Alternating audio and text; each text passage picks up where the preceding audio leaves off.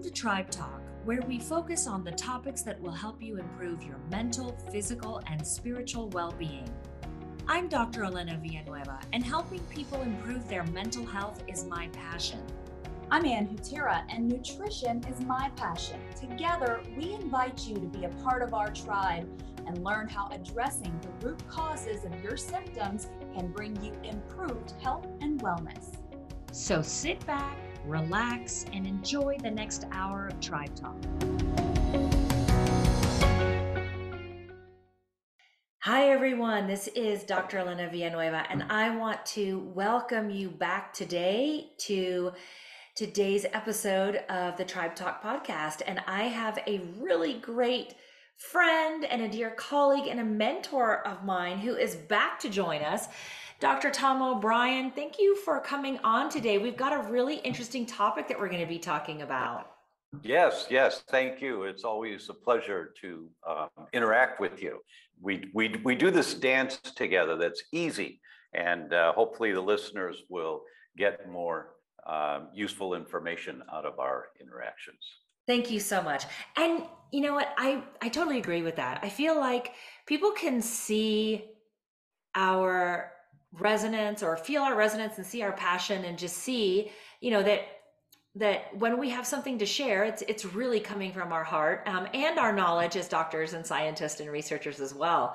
Um, and and and with that said you know we do have so much to share.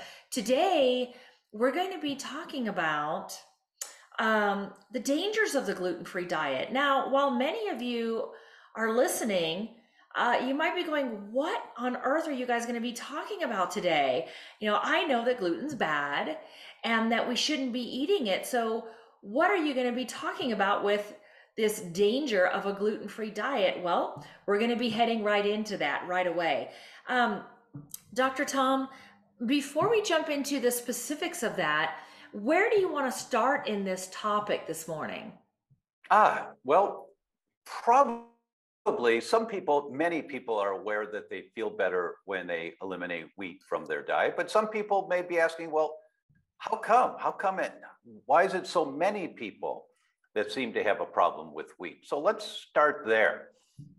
Your, Mrs. Patient, your body is exactly the same as our ancestors thousands of years ago. We have the same kidneys, the same gallbladder, the same eyes, the same immune system. We have everything's the same. We use our brains more. So we've developed creature comfort like housing and the ability to produce food all year around, but we have the same bodies. Our ancestors, when they were looking for food before agriculture, so this is before 10,000 years ago, they, they were nomads. They followed herds. They were constantly looking for food. It was the number one. First was safety, how um, finding a cave or protection from the elements. Uh, then it's food. So if they find something, the first thing they do is they sniff it, then they nibble at it, make sure it didn't taste bad, the taste buds didn't warn them of a poison, and then they'd eat it.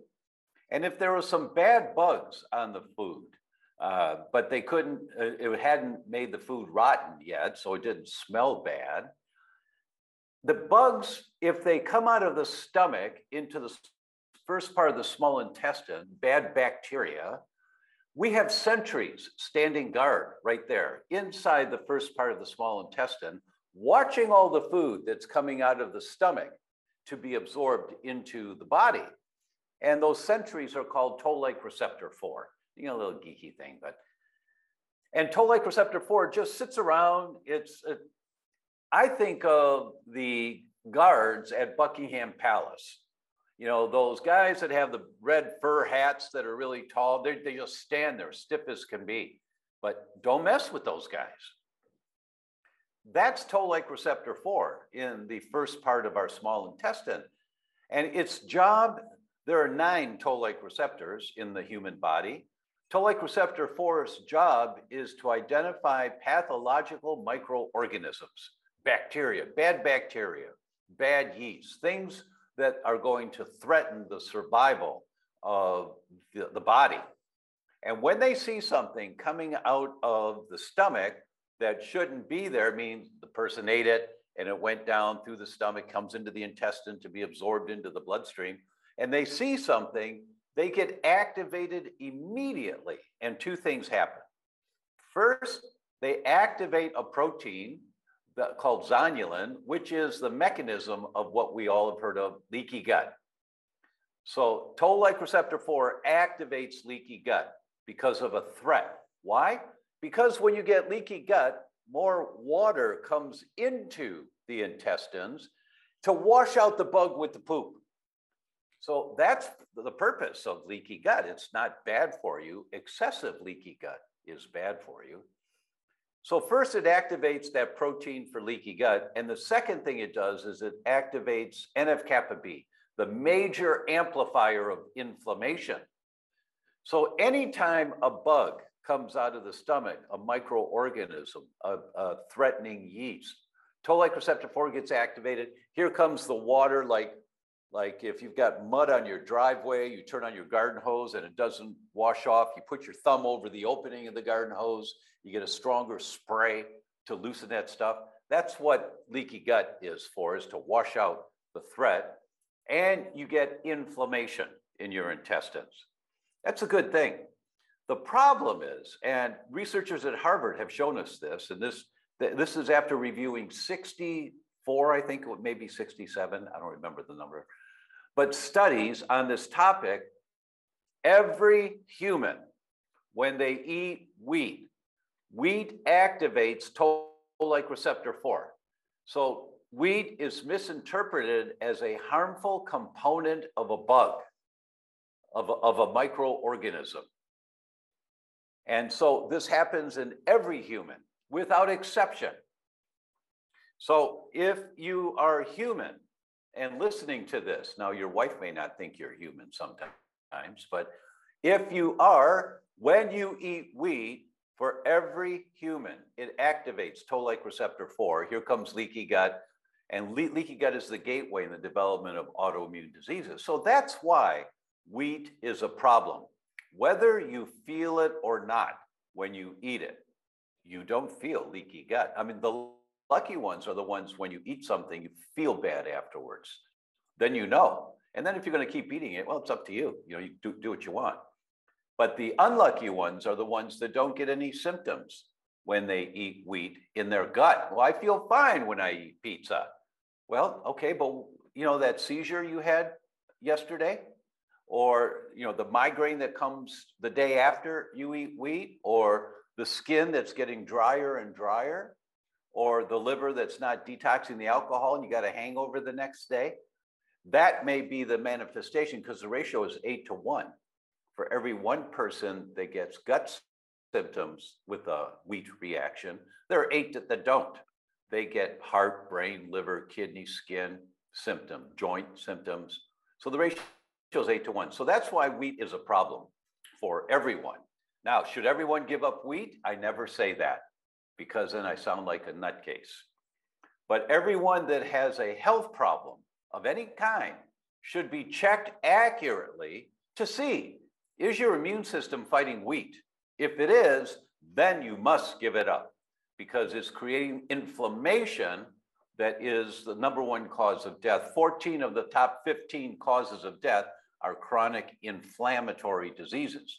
Stop throwing gasoline on the fire is the ratio or is the moniker to live by. You know, live a more anti-inflammatory lifestyle. So that's why wheat is a problem, and we could spend an hour just talking about that. Uh, but if you can accept that for now, whether you feel it or not, you know, when you read the science, um, it's extremely clear that this happens in every human. I'll pause there. That's fascinating. You know, so I want to back up to something that you just said. I want to make sure that I heard that right.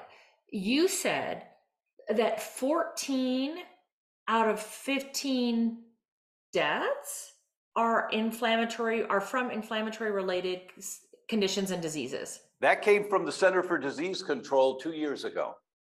14 of the 15 top causes of death in the US are chronic inflammatory diseases. The only one that is not is unintentional injuries, accidents. Everything else is a chronic inflammatory disease. That's why it's so critical that people understand that because that's a big picture view. And when you have a big picture view, you start asking different questions about your health. Well, is this inflammatory or anti-inflammatory for me? Is going to be a line of thinking that you're going to ask more often when you want to increase the health of you and your loved ones. You know, that's so true and so important.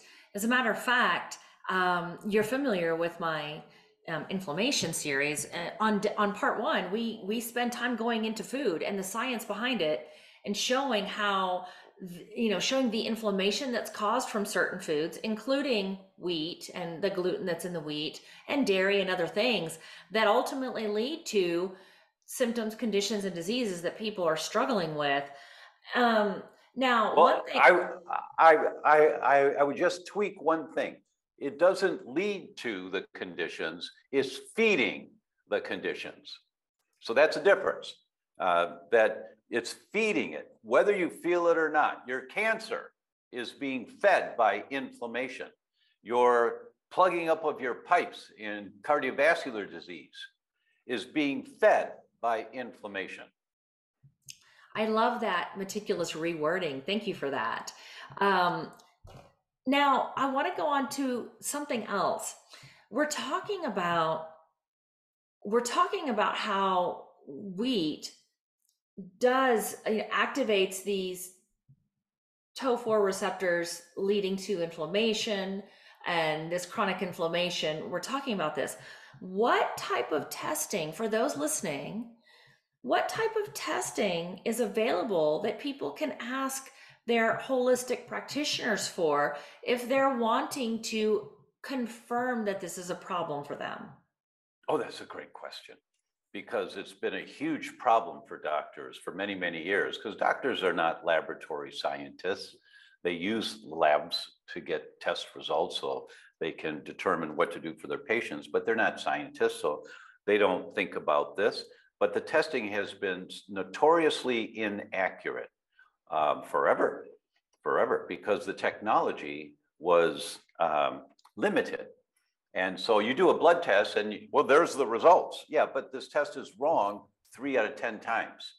You know, you know when, when you look at, it's called sensitivity and specificity, most of the tests out there in the 70s to low 80s in, seven, in sensitivity and specificity, but we never think about that because there are no other options. But, you know, I like to use this example.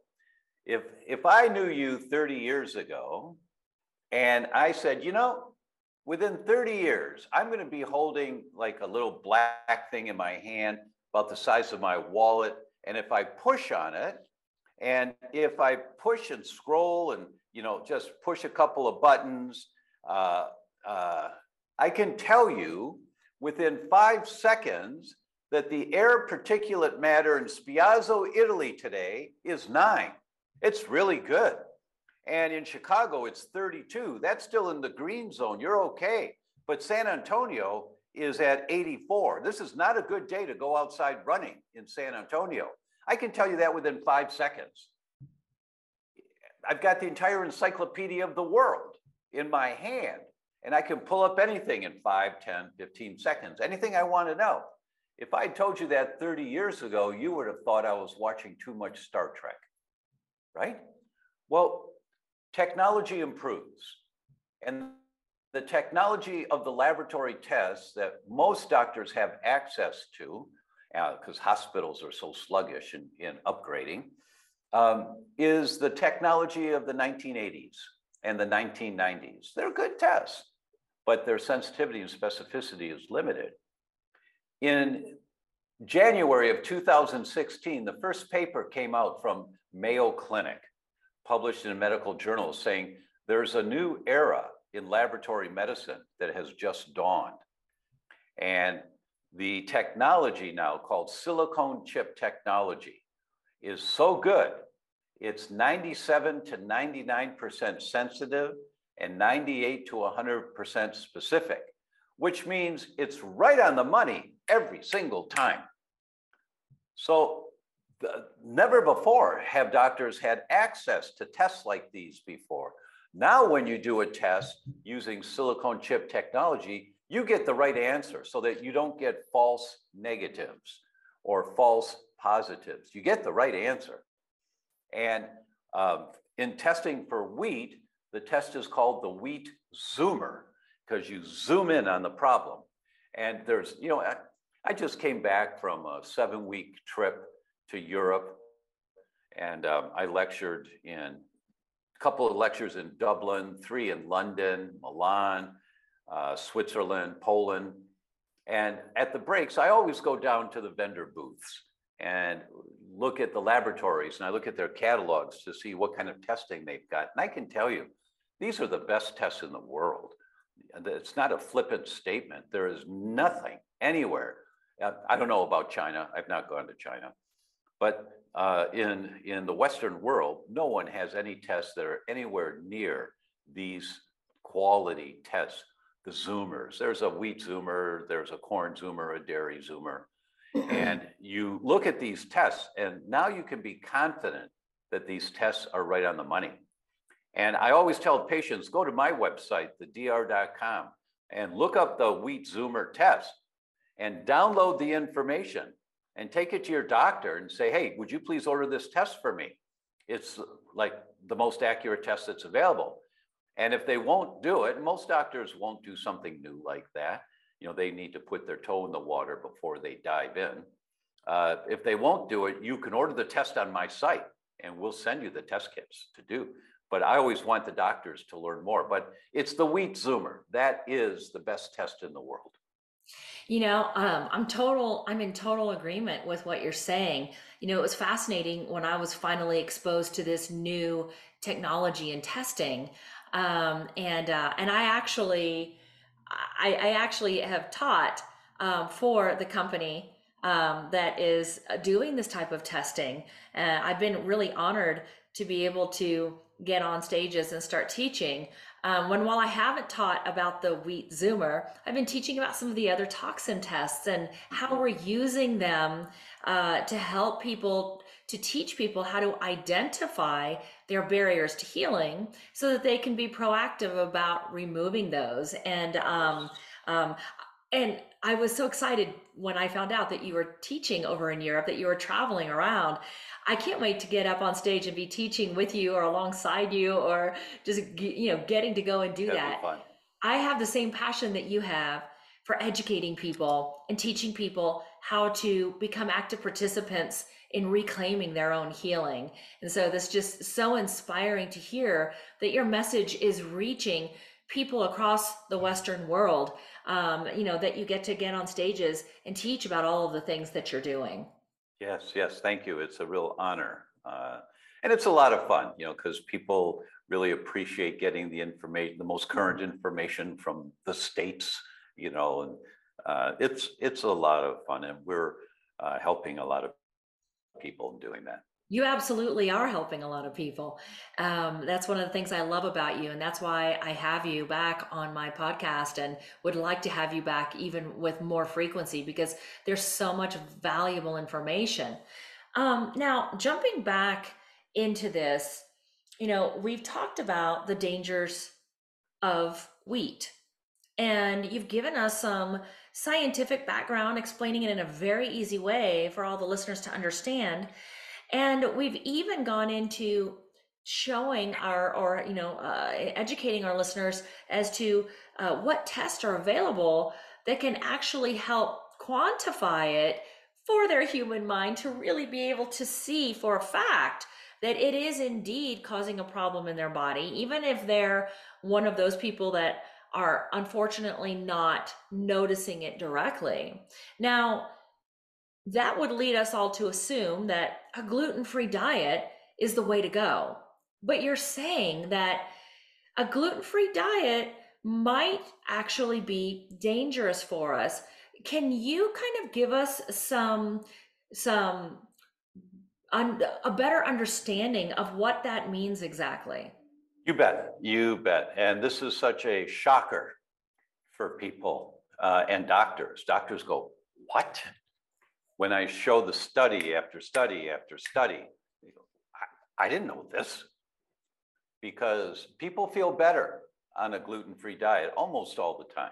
Almost all the time. Within a couple of weeks, you know, their belt has gone down one notch. You know, they're losing that bad fat around their midsection. Their spare tire is getting smaller. Uh, their energy is up. Their sleeping is better. Their brain fog is lifting. Their joint pains are less. Wherever their vulnerability is, where that inflammation has been causing a problem, going on a gluten free diet often makes a noticeable difference and you start feeling better. And it happens pretty quickly, uh, usually within three weeks. If people aren't noticing a benefit within three weeks, we go back and reevaluate what did we miss, right? So you're feeling better, your headaches are less, your seizures are less, your energy's up, whatever your symptoms are, you think everything's great. Well, but there's a problem. Um, and the, I'll tell you the problem in a minute. There's a couple of problems, but the result of these problems is that when you diagnose someone with celiac disease, which is one of the manifestations of a wheat problem, by far not the only one and not the most frequent one by, by any means, but the one that everybody's heard about. When you diagnose someone with celiac disease, their likelihood of dying within the first year is 86% higher from a cardiovascular incident. Let me tell you the whole thing so that it makes sense. They looked at 350,000 people that were sent to gastroenterologists to something's wrong in their gut and they had endoscopy and biopsy. It's the test where they send a tube down uh, into your intestines and there's a little camera and they're looking around in there and they have a little scissors uh, inside the tube uh, and they snip a little piece of intestines, take it out and look at it under a microscope. It's called an endoscopy and biopsy. 350,000 people, they found 39,000 celiacs. The rest of the people they had Crohn's disease or uh, ulcerative colitis or uh, some other problem of their gut, uh, but they, they didn't have celiac disease. And some were normal. There was no problem that they could identify. There was some other reason for their symptoms, but there's 350,000 people with gut symptoms, 39,000 celiacs. If you were diagnosed with celiac disease, you had an 86% increased risk of dying within one year of a cardiovascular incident compared to the other 300,000 people that did not get a diagnosis of celiac disease. And you had a 387% chance of dying within the first year of a cancer compared to the people that were not diagnosed with celiac disease. And that's like what? Wow. What? And there are many other numbers um, about that topic that just keep dropping your jaw. And if I were talking to doctors, I would probably take about about 10 to 15 minutes, you know, maybe seven to 10 minutes, just showing one study after another study after another study, and the difference between men and women and children. You know, children, the average age of a child diagnosed with celiac disease of when they die is 38. Oh, wow. Yeah, yeah. I mean, it's horrible. These statistics are horrible. And so, what happens? Now, this is just from a diagnosis of celiac disease, not any treatments that were given, no drugs that were given, not a side reaction to a drug like when you have high blood pressure, they give you high blood pressure medication. They don't give you celiac medication, there is none. But what do they do? They put you on a gluten free diet. What else do they do? Nothing. That's the problem. So that's the result that occurs for a lot of people. And that increased risk of dying, the numbers go down a little bit every year that you survive until if you make it 25 years, then there's no increased risk of dying compared to the other 300,000 people. Uh, but it, it continues for 20 to 25 years of a higher risk of dying from something. So why? The million dollar question is why? for that, we have to do some background information first. When people ask me, I'm only going to do one thing. What's the one thing I can do to be healthier? The one thing. Should I take vitamin C? Should I eat a paleo diet? What's the one thing that I should learn and do? And there's no argument if you read the science. The most impactful thing you can do is to rebuild a healthier, diverse microbiome. The good guys in your gut, because the, the, the microbiome, uh, that's the, the good guys, the bad guys, the bacteria, the yeast, the viruses, the bugs that are in your gut. They, and the word is modulate. It's a good Scrabble word. But what it means is has its hands on the steering wheel of how your body's going. For example, for every one message from the brain going down telling the gut what to do, there are nine messages from the gut going up telling the brain what to do.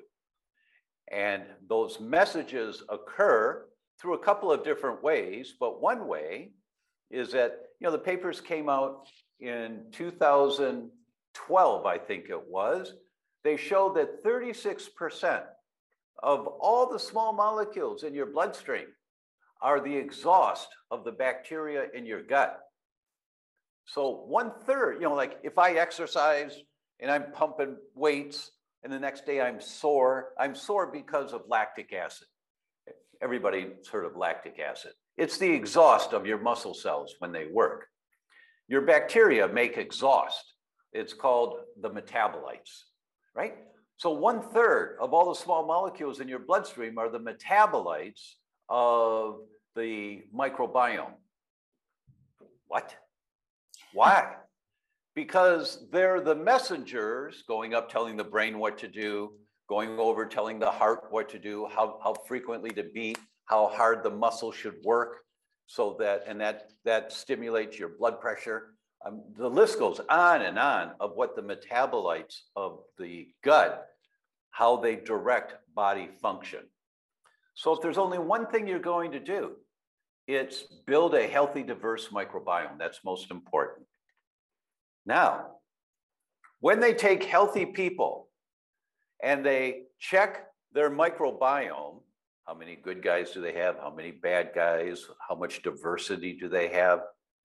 When they put them on a gluten free diet, within 30 days, every single person's microbiome has gotten much, much worse. And these are healthy people. Much worse. The number of good guys goes down, the number of bad guys goes up, the, the, the percentage diversity goes down within 30 days on a gluten free diet. That's why. And now, so let's back up. The environment of the gut is sending the messages throughout your body to modulate how your body functions. Now you go on a gluten free diet and you change the environment of the gut. So that now you've got the amount of good guys go down, the amount of bad guys go up. They're producing exhaust, but now more of the exhaust is inflammatory to the body. But you don't feel that. So in the first 30 days, first 60 days of a gluten-free diet, you're losing the spare tire, your belt's coming a notch tighter, you know, your energy's up, your headaches are gone, your child's seizures are less. You feel great, thank God uh, for the gluten-free diet. But eight months down the road, now you've been producing so much more inflammation because the, the ratio of the good guys to the bad guys in the gut has been changed. Why is it changed? It changes because 78 to 81%, depending on the study you read, 78 to 81% of the prebiotics, the foods that feed the good guys in the gut, the prebiotics in our diet come from wheat. Not, er not everything in wheat is bad for you. There's good components of wheat and there's not so good. The, the not so good outweigh the good. But the good components of wheat, one of them are called the arabinoxylans, and they're the prebiotics. And 78 to 81% of the prebiotics in our diet come from wheat. Just think of how often you eat wheat. Toast in the morning, sandwich at lunch, pasta at dinner, or a dinner roll before you start your dinner when you go to a restaurant. croutons on your salad, a cookie. I mean, this is day after day, every day you're eating it. And part of the reason why it's been good for you to do that is because it's feeding the good guys in your gut. It's the food that the good guys use called prebiotics. That's the category of foods. Now, put them on a gluten free diet and tell them, uh, well, there's gluten free pasta out there and gluten free bread. It tastes pretty good. It doesn't taste like cardboard anymore. Sometimes you can't even tell it's gluten free. The pasta is really good. But the gluten free foods are just white paste. There's no prebiotic in them. So you're eating this, it kind of feels the same. You know, I'm half Italian. I'm going to eat gluten free pasta once in a while because I like the pasta feeling. I'm just going to do it, but I know how to protect myself when I do. But people are eating gluten free bread, they're substituting and they're maintaining the lifestyle they've always had. That's the problem. You have to replace the prebiotics that you lose when you go on a gluten free diet. That's the primary problem that contributes to the mortality because when you don't give the prebiotics anymore, you're on a gluten free diet, and you're down to 10% or 20% of the prebiotics that you used to have, because 78 to 81 percent of the prebiotics in the diet come from wheat, and you take wheat out, so now you've only got you know 20% left of, of, of your diet that's feeding the good guys, and the good guys start to die off. And when they die off, they're starving to death. When they die off, the bad guys rear their ugly head because the numbers of good guys are so much more in the environment than the bad guys. The bad guys can't get a hold. There's always bad guys in the gut always. But the numbers of the good guys are so much more. And it's called dominance that the good guys dominate the environment and they keep the bad guys in check. The good guys are eating the food uh, that comes in so they can reproduce. The bad guys can't get very much. That's the ideal world. But when you go on a gluten free diet, the good guys start starving and the bad guys eat other stuff that, that's coming through. So they multiply. That's why eight months, 10 months, a year down the road, you've got an increased risk of death. I mean, that's the end stage, but you get sick and, or the guy has a heart attack and dies. And you hear that your patient died of a heart attack. Oh, that's too bad. You know, he was really working on it and he changed his whole life when he went gluten free and he lost 20 pounds and he was much happier. And that's too bad he had a heart attack. No, the gluten free diet likely contributed to that right? So that's the arena that we have to educate all of our doctors in and our patients that are gluten free. You have to replace the prebiotics that you remove when you go on a gluten free diet. That's fascinating information. And I feel like that's so important for people to understand. Now, we've just explained some really important information to our listeners. But let's take it a step further and let's talk about how we replace or continue to put in these healthy prebiotics, leaving out the toxic gluten component. What do we do to put those prebiotics back into our bodies? Really important question, and you know, and always want to um, uh, make sure to give people the steps to do, and not just scream wolf, right? Yeah. Okay. So first, Mrs. Patient, when you go shopping and buy your fruits and vegetables, and it's really important to do organic now more than ever before in history. Uh, maybe we'll do a show on that. Uh, but uh, buy a couple of every root vegetable they have, always organic, but buy root vegetables gets rutabagas and turnips and parsnips and radishes and carrots and sweet potatoes. Not too many white potatoes because of the glycemic problem with those. A few's okay, but don't focus on those. And every day you have one root vegetable. Well, you'll say, well, I don't know what to do with the turnip. Well, neither do I. So what I do is I uh, dice a turnip up, I uh, slice an onion, peel some garlic, little coconut oil or avocado oil in the pan, saute it all up together. Maybe I throw some spices on it or I pour some sauce on it and I eat it. Say, okay, but what about parsnips? I dice them up, slice an onion, peel some garlic, and I do the same thing, put a little sauce on it, and I eat it. You don't have to be Julia Child here. Uh, you know, you just need to get it down because the root vegetables, the fiber in the root vegetables feed the good bacteria in your gut. Now, you don't want to just eat carrots because every root vegetable has different fibers that feed different families of the good bacteria in your gut. So you want to alternate the root vegetables you're eating. That's the first thing you do. Next, you go on Google and you type in list of prebiotic foods. And you print it out and you put it on your refrigerator. And every day you have two from the list.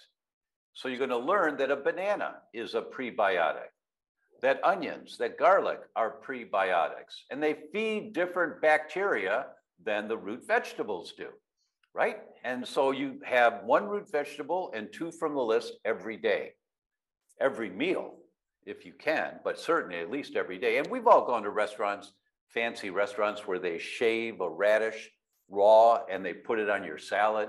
You say, oh, that's a radish. I don't like radishes, but they, oh, that's pretty good with a little salad dressing, right? So you'll find ways of making sure your family's getting root vegetables every day. Next, when you go shopping to buy your food, always organic, buy 15, 20 apples. Wash them when you get home, but don't peel them. Slice them up, uh, get, the, get rid of the seeds, put them in a pot, and if the apples are this high in the pot, you add one third the height of the apples with of water.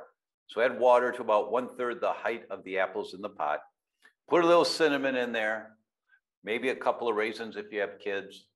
Turn it on high. In 12 to 15 minutes, you got applesauce. That's how easy it is. Now, my wife then takes it and she puts it in the blender to blend it up so it's really creamy. I like it a little more chunky, you know, but you know, but either way is okay. This is there's a reason why an apple a day keeps the doctor away. There's a reason for that saying because it's true. Apples, the pectin in apples feed uh, the most important enzyme in your gut, arguably, is called intestinal alkaline phosphatase. And it protects the good guys, the good bacteria in your gut. It fights the bad guys. It lowers cholesterol, lowers triglycerides, increases insulin sensitivity, doesn't allow the bad bugs called LPS to get into the bloodstream. So it reduces endotoxin. All of these things happen by intestinal alkaline phosphatase. And you have a tablespoon a day of freshly made applesauce. If you want, you, you, you can have more, but at least a tablespoon a day. And over time, you're feeding the good bacteria. Um, I'm sorry, you're feeding intestinal alkaline phosphatase and then the good bacteria in your gut. Next, Mrs. Patient, when you go shopping, get five different types of fermented vegetables. Get sauerkraut, kimchi, fermented beets, curry flavored, whatever you like. but get five different types.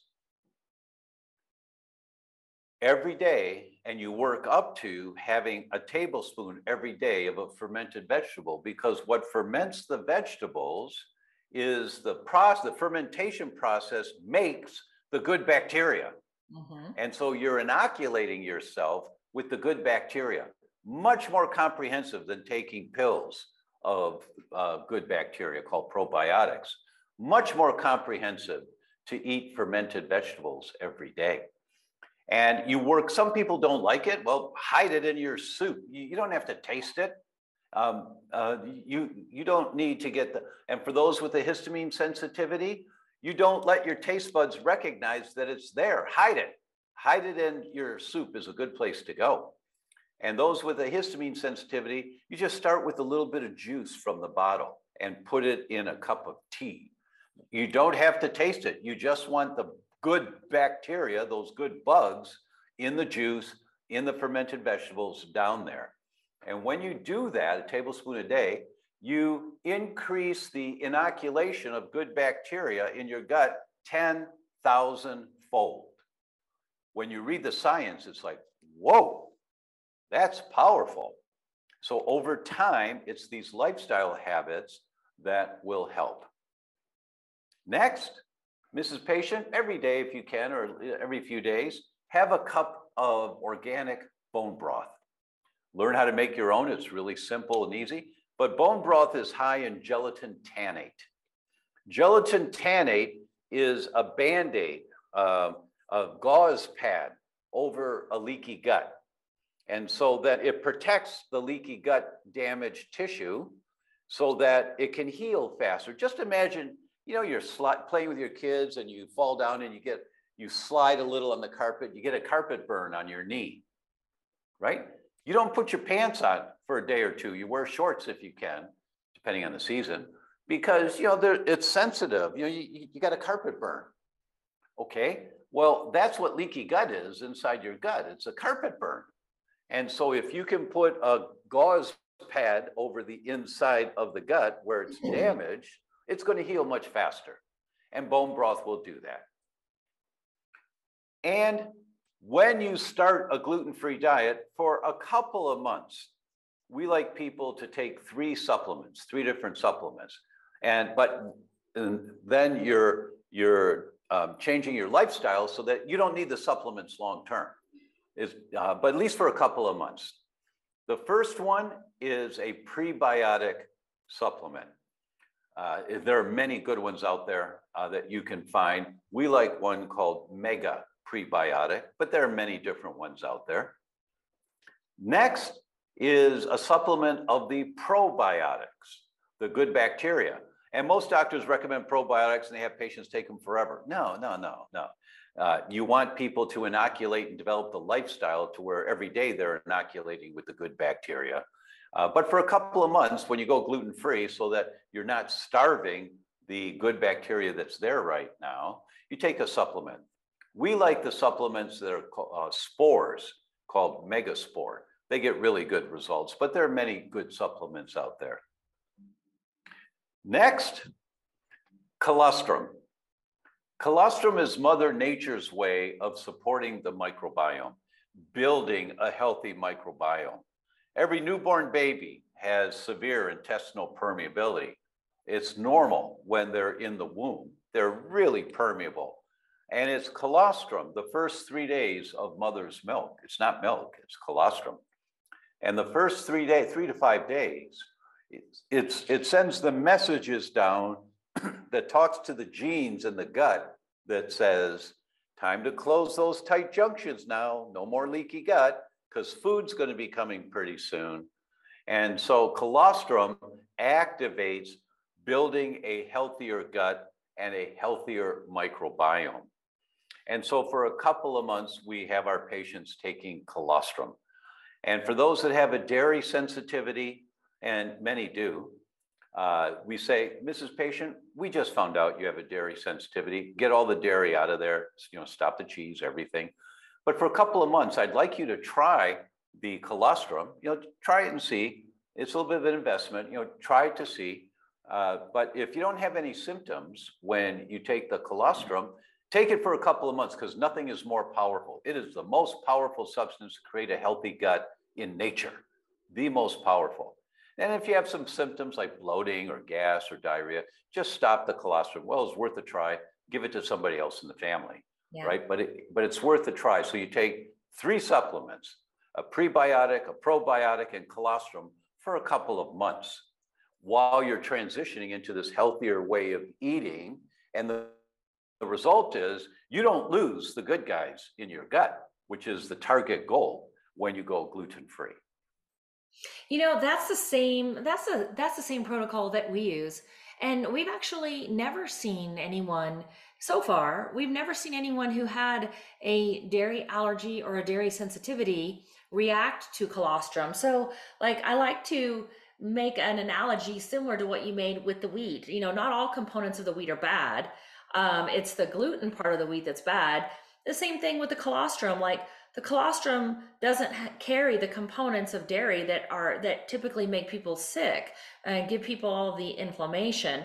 And you know the colostrum much like you said, I like to also use the analogy of like, you know, that's the very, very first thing that, you know, by design, by divine design, um, that is given to a newborn baby, a, a newborn human baby, and other mammals. And why is that? Like we're it's it's so perfect.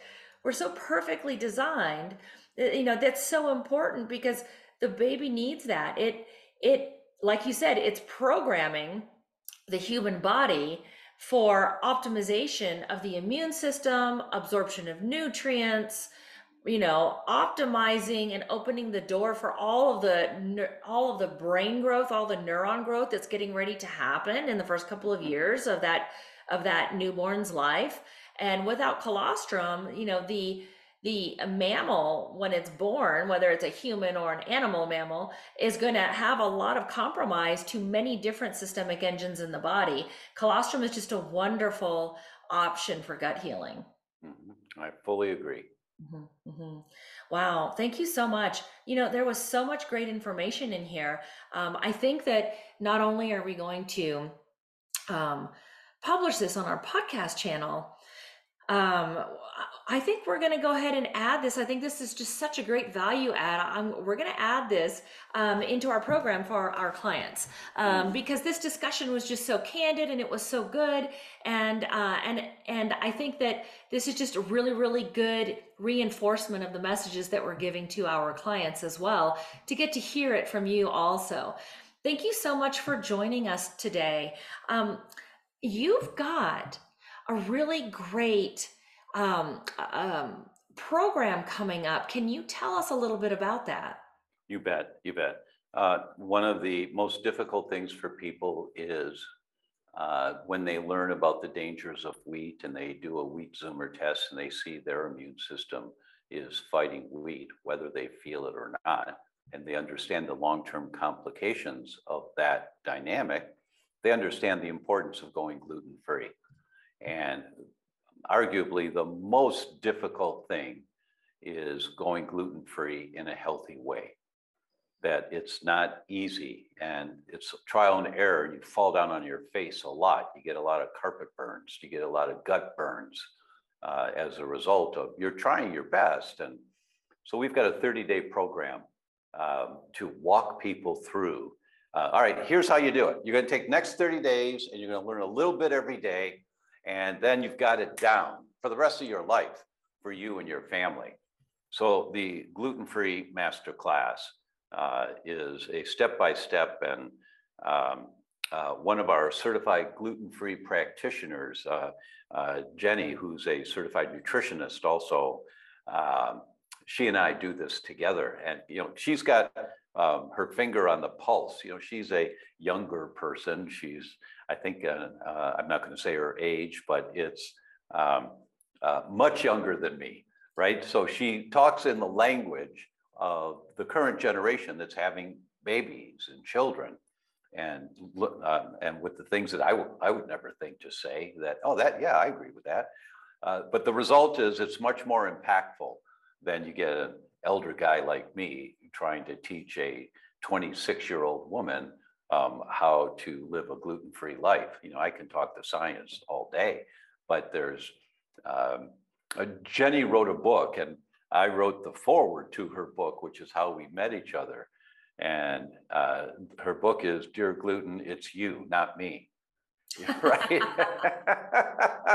right. You know, it's like you see these movies of uh, young women that realize that he's a jerk right? And they find their power. You know, they they go to Italy and they find their power. I, I don't know the name of the movies, but but Jenny talks the language of taking ownership for yourself, of being healthier for you and your children and your family, and she does it in a great way. So it's funny. We have lots of laughs uh, uh, every day uh, in the instructional videos and it's like, oh, I didn't know that. That's a great way of saying it. And she just smiles and says, well, thank you, Dr. O'Bryan. And then, I mean, she has a great way of uh, re, re saying what I've said in everyday language because I get a little geeky at times, but it's fun.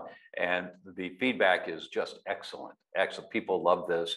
And they're now successful in implementing the gluten free diet. This 30 day program, give me a month. Give me a month of your life, just a little bit of time, and the result will be you won't be one of those statistics of a year down the road, two years, five years. Your increased risk of mortality is gone. As far as we know, completely gone when you've gone through and implemented this program. I love that. And you know, just a few a few closing thoughts. Um, I love the concept of having different generations to be able to meet the different generations where they're at with uh, with the with the way that they communicate. The first time that I heard of that um, of that concept being used was with my father, who was a physician, and he had a very large um, ophthalmology practice down in San Antonio, Texas. Um, and he started out, it was just him. Then he brought in a partner who was his age. And then he had this epiphany at some point during his practice as, as it was growing. Um, it, it grew very, very big back in the 80s. Um, and, uh, and he ended up bringing in physicians, other eye doctors, um, for each generation. Mm. And it was fascinating. And the the patients, as they would come in, they would get fed to the doctor in their generation. Oh, and it was a beautiful concept that worked so so well. In fact, I've adopted that with our practice. We have we have different we have four generations in our practice right now, um, and we all can explain things just from a little different perspective using a little different language depending on the you know the way that we were raised you know the language and the phrases that we use are a little bit different but it does help the patients or the clients to connect with the person who's trying to teach them how to heal. So I, I love that's hearing, great. I love hearing yeah. that with you. Yeah, that's great. Yeah, because sometimes people don't laugh at my jokes, but they're always younger than me, and they don't know who Marcus Welby was, right? yeah, yeah. It's kind of you know, it's like it, it's over their head. I'll it's use analogies. Head, right. I'll use analogies sometimes that people people just don't get, and I'm like, okay, well, yeah, I'm a little bit older than they are, so you know, they don't they don't remember that time. Right. Well, uh, your father was ahead of his time and brilliant at what, at what he did. Yeah, yeah. Thank you so much. I wish you would have had an opportunity to know him. Um, one more thing before we go.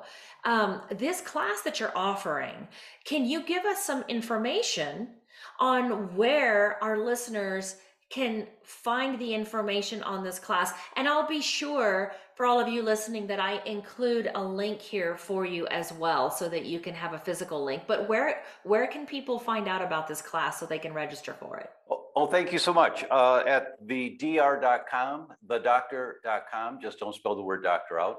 And we will make sure that you have a link also that you you can use um, post on this podcast. Well, thank you so much. Dr. Tom, and thank you for uh, you know all of you tuning in today. Thank you again for joining the Tribe Talk podcast and hanging out with us and listening to what we have to say. I hope that you learned something new today. I hope that you got inspired. And I look forward to you continuing to join us on our future Tribe Talk podcast.